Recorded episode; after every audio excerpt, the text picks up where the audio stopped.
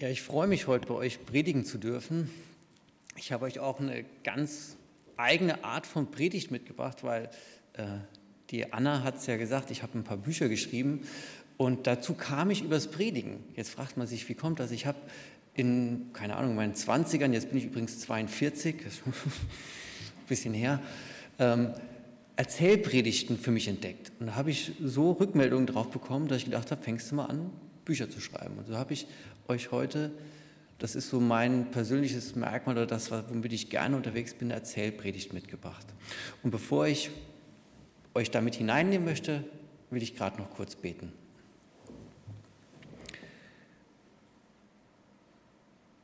Jesus, ich danke dir, dass du diesen Raum erfüllst. Ich danke dir, dass du jetzt an so vielen Orten bist, wo Gottesdienst gehalten wird. Du bist aber auch bei den Menschen, die vielleicht gerade unter einer Brücke sitzen oder sich in, aus ihrem Zelt rauskriechen oder bei den Menschen, die gerade vielleicht irgendwo auf dem Fernseher schauen, weil sie nicht wissen, wie sie sonst den Sonntag verbringen sollen. Die siehst du. Und ich bitte dich, dass du Licht bringst in diese Welt und dass wir das begreifen, wer du bist und dass wir dass dein Geist, den du in uns hineinlegst, wie du es geschrieben hast, so wie es gesagt ist, dass es uns verändert und dass wir dadurch in diese Welt hinausgehen und dass du, großartiger Gott, heute an vielen Orten Menschen berührst, Leben veränderst und dass du hineinbrichst in diese Welt, wo so viel dunkel ist. Amen. Heißer Staub wirbelt über die Straße, und das Klappern der Hufe wird vom Zwitschern der Vögel begleitet.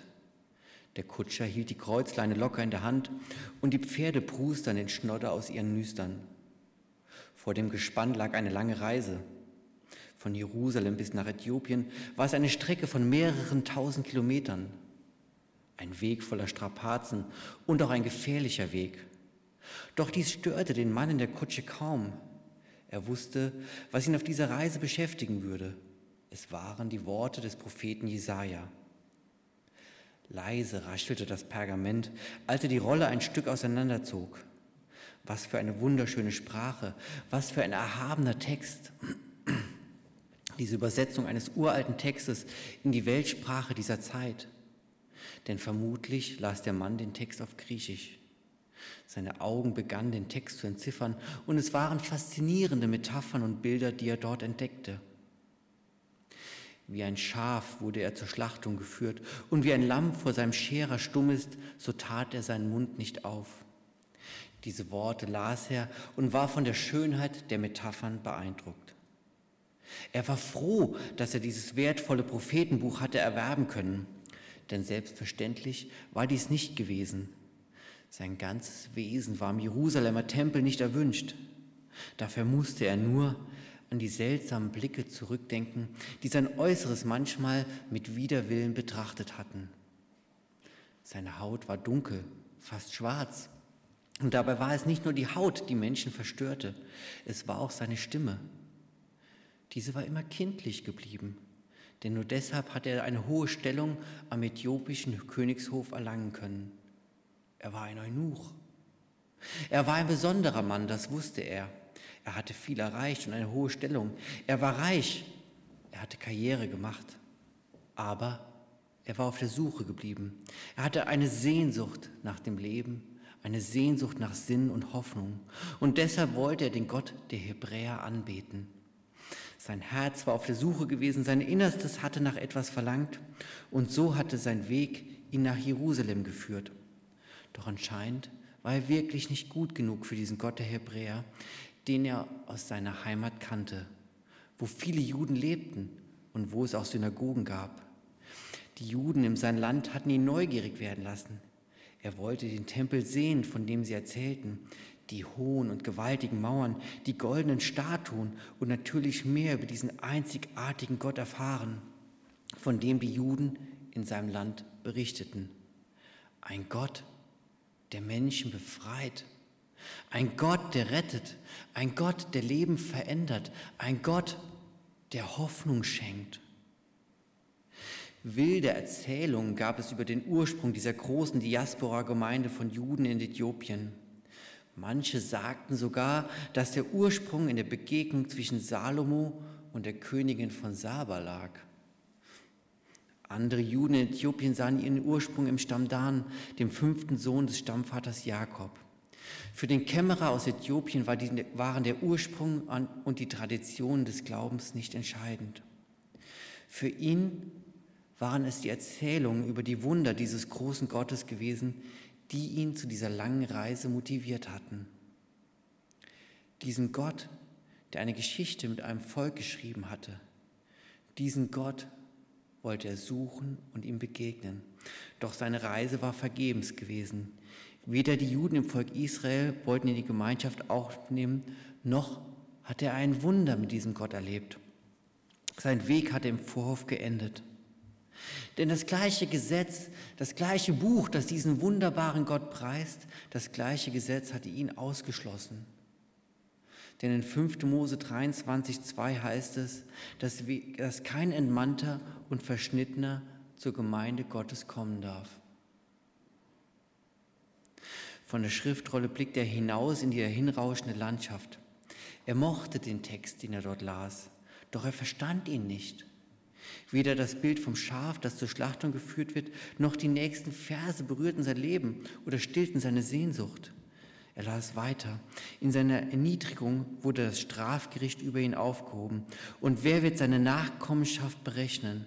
Denn erhoben wird sein Leben von der Erde hinweg. Die Menschen und Juden durften an ihren Traditionen festhalten. Dieser Gott, der mit einem Volk Geschichte geschrieben hat, der würde in seinem Leben keine Geschichte mehr schreiben. Denn wo sollte ihm dieser Gott noch begegnen? Er war doch schon auf dem Rückweg. So rollte der Wagen dahin und er fuhr über die einsame Straße zwischen Jerusalem und Gaza. Eine Träne rollte über seine Wange und dann legte er die Buchrolle zur Seite. Vielleicht würde er den Text gleich erneut lesen, aber jetzt brauchte er eine Pause Dabei spürte und merkte er nicht, dass Gott längst am Wirken war und er heute noch ein Wunder erleben sollte. Denn Gott hatte längst die himmlische Welt in Bewegung gesetzt und das Wort aus Jeremia sollte für den Kämmerer wahr werden. In Jeremia 29, 13 heißt es, wenn ihr mich von ganzem Herzen sucht, dann will ich mich von euch finden lassen. Denn an einer anderen Stelle in Israel hatte Gott einen Engel zu Philippus geschickt, dem Diakon der Gemeinde in Jerusalem. Und dort sollte jemand in Bewegung kommen. Der Engel erschien dem Philippus und sagte zu ihm, Steh auf und geh nach Süden auf die Straße, die von Jerusalem nach Gaza führt. Ich hoffe, dass ihr bis hierhin mitgekommen seid in dem, wo ich euch versucht habe, hier mit hineinzunehmen. In diesen Mann, der nach Jerusalem gefahren ist, eine ganz weite Reise auf sich genommen hat, einen ganz weiten Weg gegangen ist. Ich hatte hier 80 Kilometer, aber es gibt kaum Autobahn zwischen Marburg und Kassel, war also auch ein bisschen Strecke mit vielen Blitzern, kennt ihr wahrscheinlich. Gab es früher nicht. Ich glaube nicht, dass der Kämmerer geblitzt wurde. Ich zum Glück heute Morgen auch nicht. Ein Mann, der einen weiten Weg auf sich nimmt und auf dem Rückweg ist und irgendwie das Geld hatte, eine Rolle zu kaufen, ein Buch zu kaufen, einen Teil der Schrift zu kaufen, woran die Juden glaubten oder glauben. Und er auf dem Rückweg ist und eigentlich alles sah, aussah, als ob nichts passiert wäre. Ja, Und dann merkt er nicht, dass gleichzeitig an einer anderen Stelle Gott längst die Welt in Bewegung gesetzt hat. Dass ein Engel zu dem Philippus gekommen ist und ihm gesagt hat, steh auf und geh auf die Straße von Jerusalem nach Gaza, die öde ist. Vielleicht ist ja heute jemand zum ersten Mal hier in diesem Gottesdienst. Ich wünsche mir immer, dass Leute irgendwo in Gottesdienste hineinkommen. Also ich glaube, dass Gott die himmlische Welt in Bewegung setzen kann. Ja, dass es diese Engel gibt, von denen in der Bibel geschrieben wird, und dass Gott diese Welt in Bewegung setzt. oder besetzen kann. Und dann kommt dieser Engel zu dem Philippus, ja, und sagt ihm, steh auf. Du hast drei Paar Schuhe dabei, das war nicht abgesprochen, ja. Also, ich habe, über Schuhe können wir uns nachher unterhalten, ich habe nicht viele. Aber der Philippus muss quasi in die ersten Schuhe rein, wo er sagt, okay, da schickt Gott einen Boten. Ich weiß nicht, ich glaube, dass ich in meinem Leben schon, ich habe noch keinen Engel gesehen, aber ich habe schon Dinge erlebt, wo ich gedacht habe, hier hat jemand gerade die Hand ans Auto gehalten oder irgendwas gestoppt, wo ich gedacht habe, da hat jemand gerade eingegriffen. Ich weiß nicht, ob ihr das kennt, ja. Wie das Engel ausgesehen hat oder woran der Philippus den erkannt hat, weiß ich nicht. Aber er, er nimmt diese Botschaft an und geht los. Denn es ist ja eigentlich eine unlogische Botschaft, ja. Ähm, geh auf die Straße, die öde ist, ja. Warum, ja? In Schuhe hineingehen, die man sonst nicht reingehen würde, ja. Weil es eigentlich keinen Sinn macht, ergibt. Ja, das wäre wie wenn ich heute Morgen nicht irgendwie meine schönen Schuhe, sondern meine Wanderschuhe angezogen habe, weil ich einmal im Jahr mit den Freunden in die Alpen gehe zum Wandern. Ja, ist eigentlich ist sinnfrei. Aber der Philippus hört darauf und macht es. Und das Erste, was ich für mich daraus gezogen habe, wir leben ja, Kassel ist ja wahrscheinlich auch Universitätsstadt. Ich bin zum ersten Mal in Kassel. Ja. Ja, ich komme, wenn ihr mich einladet, komme ich wieder. ähm, aber wir sind ja in Deutschland so eine Wissensgesellschaft, wahrscheinlich in Kassel auch. Ja? Und sind wir bereit, Gottes Wort höher zu stellen als die menschliche Logik? Ja? Es wäre unlogisch gewesen, auf diese Straße zu gehen. Aber sind wir bereit, Gottes Worte, das, was er uns sagt, höher zu stellen, manchmal als die menschliche Logik? Heute Morgen habe ich Epheserbrief gelesen, weil ich morgens immer irgendwie Bibel lese, Kaffee trinke und bete. Und da ging es auch darum, wo ich gemerkt habe, sind wir bereit, alles, was wir haben, als Haushalterschaft anzusehen. Ja? Nicht als unser eigenes, sondern als das, was Gott uns geschenkt hat. Gottes Wort oder seine Aussagen über unsere Logik zu stellen, über das, wie sonst die Welt tickt. Ja? Hätten um den Philippus noch fünf Leute gestanden, die nicht glauben, hätten die gesagt, was soll das? Mach's nicht. Sind wir bereit, Gottes Wort drüber zu stellen und dann in diese Schuhe reinzugehen? Und dann ist er losgegangen. Und so begibt er sich auf die Straße. Ja? Und Ich habe jetzt keinen Bibeltext dabei. Ich weiß nicht, ob ihr den Text kennt, ja, von diesem Kämmerer aus Äthiopien. Ja, dann geht er los und begibt sich auf diese Straße. Und dann sagt Gottes Geist ihm, geh zu dem Wagen, der dort rollt, der da fährt. Ich weiß nicht, also ich habe, ich wünsche mir das, dass ich auf diese Stimme höre, die Gott mir gibt.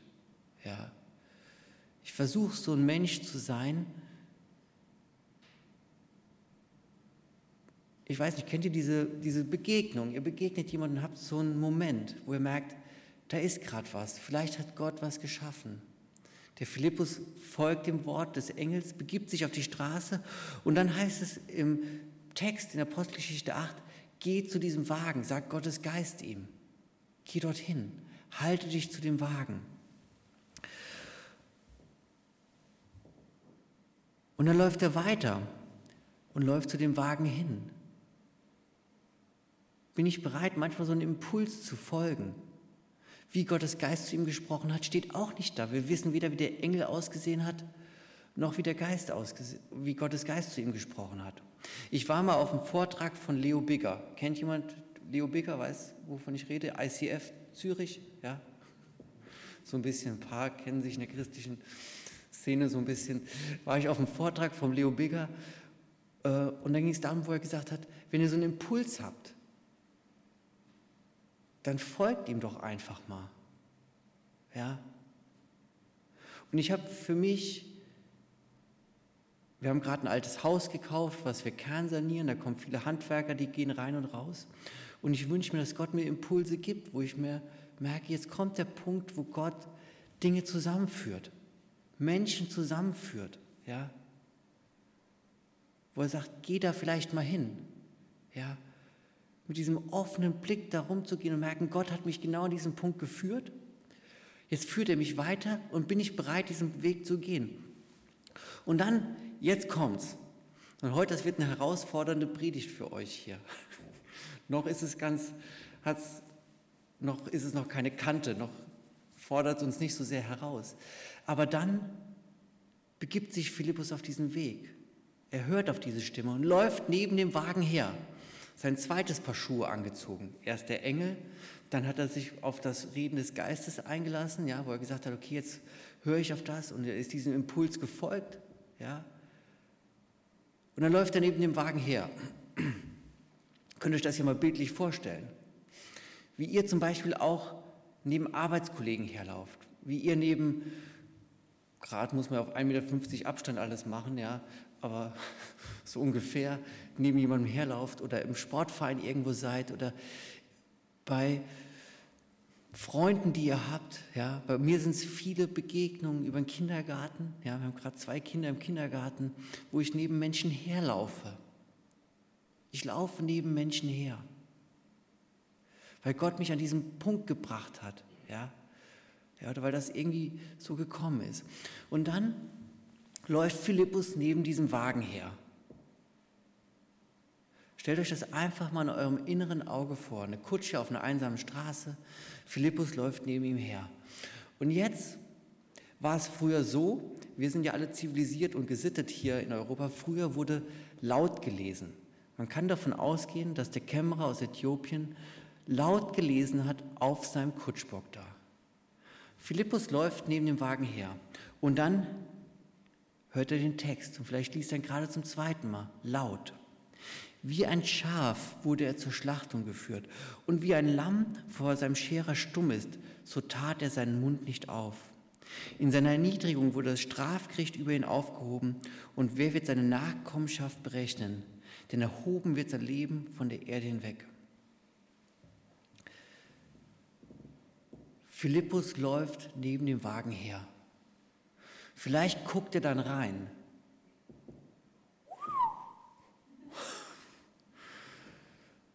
Zweimal tief Luft geholt, nochmal reingeguckt.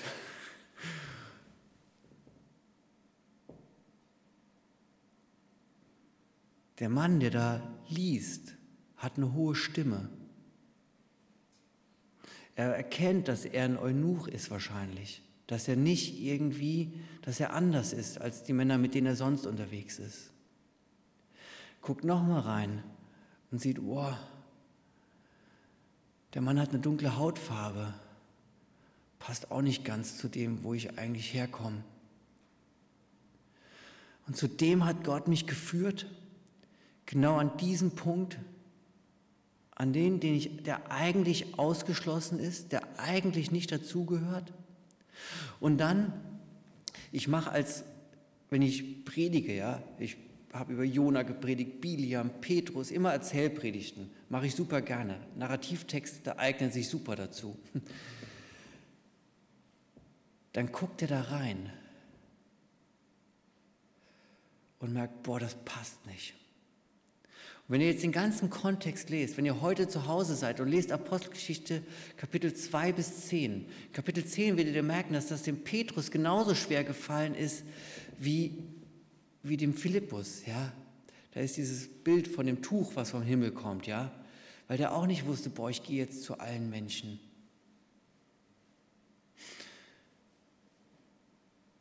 Und dann ist er an dieser Position, an dieser Stelle.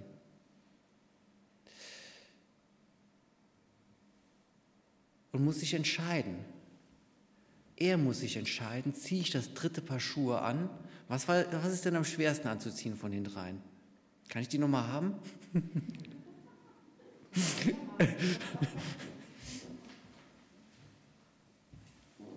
also, gucken wir mal. Finde ich herausforderndes Objekt. Entschuldigung. So, und was haben wir hier dritten? Ich weiß nicht, welcher der schwerste ist, für, welcher der schwerste für euch wäre, ja. Keine Ahnung. Also die zwei hat er angezogen. Er ist dem Wort des Engels gefolgt, er ist dem Impuls vom Geist Gottes gefolgt und dann kommt der dritte Schuh, vielleicht der komplizierteste von allen, da wo er selbst eine Entscheidung treffen muss. Eine ganz eigene Entscheidung. Steige ich auf diesen Wagen oder steige ich nicht darauf? Weil das ist seine Entscheidung. Und das ist unsere Entscheidung. Und ich merke, dass für mich ist das genauso eine große Herausforderung wie für euch. Ich begegne im Kindergarten Menschen, die, die sind mir auf Anhieb sympathisch, ja, und ich begegne Menschen, die sind mir auf Anhieb unsympathisch. Kennt ihr vielleicht? Ich bin ja auch als Prediger ein ganz normaler Mensch in vielen Ecken. Der Philippus muss die Entscheidung alleine treffen. Steige ich auf diesen Wagen und ziehe diesen ganz komplizierten Schuh an, eine Grenze zu überwinden, die über Jahrtausende Bestand hatte. 5. Mose 23, kein Entmannter und kein Beschnittener hat was verloren in der Gemeinde Gottes. Ja, aber seine Stimme hat ihn verraten, ein Eunuch. Es ist und ich finde es schön, dass Gott diesen Weg so geht, dass er uns das nicht aufzwingt gleichzeitig. Ich wünsche mir aber, dass unsere Gemeinden, und ich komme viel rum, nehmt es mir nicht krumm hier in Kassel, ich komme viel rum und ich habe oft das Gefühl, dass die Gemeinden oft sehr hetero, äh, homogen sind, ja. Und das ist so, ich wünsche mir, dass viele Leute reinfinden, ihren Weg finden. Ja, das wünsche ich mir. Und es ist ganz herausfordernd, weil ich weiß, ich kenne diese ganzen Herausforderungen, die damit zusammenhängen, ja, auch in Gemeindestrukturen und all dem. Aber Philippus musste diesen Schritt gehen und Petrus ist in Apostelgeschichte 10 auch gegangen. Eine Tür aufzumachen für jemanden, der, wo man gedacht hat, boah, eigentlich passt er nicht dazu. Und dann kommt was ganz Faszinierendes. Das ist was, was mich extrem beschäftigt. Mich beschäftigt vieles. Aber was mich wirklich extrem beschäftigt, ist, dass der Philippus steigt auf den Wagen und er ist in der Lage, ihm diesen Text aus Jesaja zu erklären. Ja? Er steigt auf den Wagen und ist in der Lage, ihm diesen Text aus Jesaja zu erklären. Und das ist was, was, was ich merke oder was mich beschäftigt, dass wir ich, ich gucke gerne christliche Bücher, was auf den Büchertischen so unter, unterwegs ist, ja. Und es gab so das Buch Generation Lobpreis. Ich habe es nicht gelesen, kommt gerade wenig zum Lesen. Drei Kinder und so. Äh, aber ich glaube, dass wir nicht mehr den Tiefgang an Theologie haben, den wir mal hatten. Das Wissen über Bibel und Glaube nicht mehr so tief ist, wie es mal war. Dass wir oft gar nicht mehr in der Lage sind, das wirklich zu erklären, manchmal, was christlicher Glaube ist. Philippus hat gerade, kommt aus der Gemeinde in Jerusalem. Ja, es ist ganz frisch. Er ist gestorben, er ist auferstanden, er wurde zur Schlachtbank geführt und er wurde erhoben, hochgehoben. Ja, das ist christlicher Glaube. Jesus ist gestorben, auferstanden. Wir haben Hoffnung in dieser Welt. Ja, und er erklärt ihm das Evangelium. So heißt es in meiner Menge, Menge Bibel, die ich lese. Er erklärt ihm das Evangelium. Sind wir überhaupt noch in der Lage, Menschen das Evangelium zu erklären manchmal? Ist mir ein Herzensanliegen, dass wir das wieder lernen dass ich das wieder lerne, immer wieder Evangelium zu erklären. Und dabei hat Evangelium ganz verschiedene Ebenen. Und dann kommt wieder, dieser Mann war Eunuch, ja, er war ein Eunuch und hatte eine Lebensgeschichte, die er sich wahrscheinlich nicht gewünscht hat. Und hier sitzen auch Menschen, bin ich mir ziemlich sicher, vermutlich, weiß es nicht, die sich ihren Lebensweg anders vorgestellt hätten. Vermutlich. Evangelium ist zum einen die frohe Botschaft, die da im Jesaja-Text steht, aber der Theologe Tillich, ja, Religionsphilosoph und Theologe, der hat herausgearbeitet, äh, dass Evangelium auch die Annahme des eigenen Selbst und des eigenen Lebensweges ist. Das ist ein, sozusagen ein untergeordneter Punkt, im Evangelium, was Evangelium ist, frohe Botschaft. Sich mit sich selbst zu versöhnen.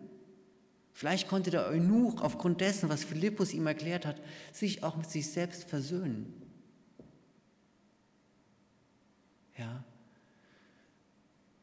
Können wir Menschen die frohe Botschaft erklären und ihnen die Liebe Gottes erklären? Kann ich es?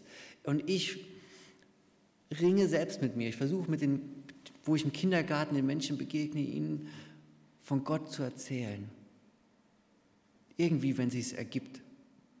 Ja, und wir leben in einer extrem ja, säkularen, also eine Welt, wo wenig Glaube ist. Ja.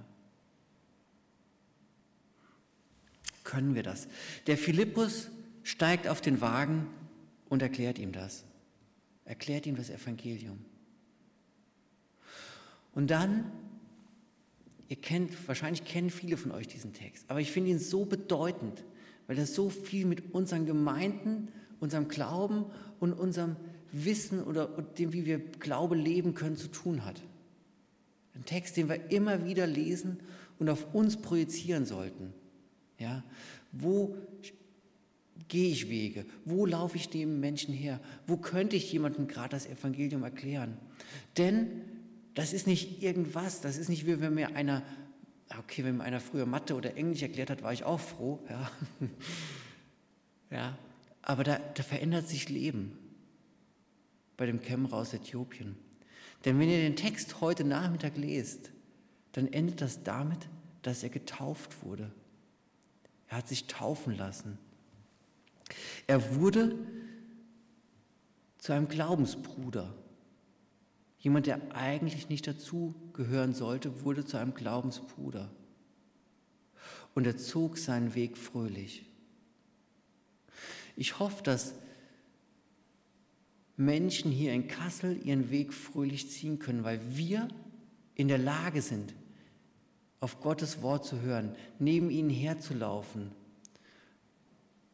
auf ihren Wagen zu steigen, sich zu ihnen zu setzen, die Zeit dazu zu nehmen, Evangelium zu erklären, frohe Botschaft zu erklären, sodass sich Leben für immer verändert. Amen.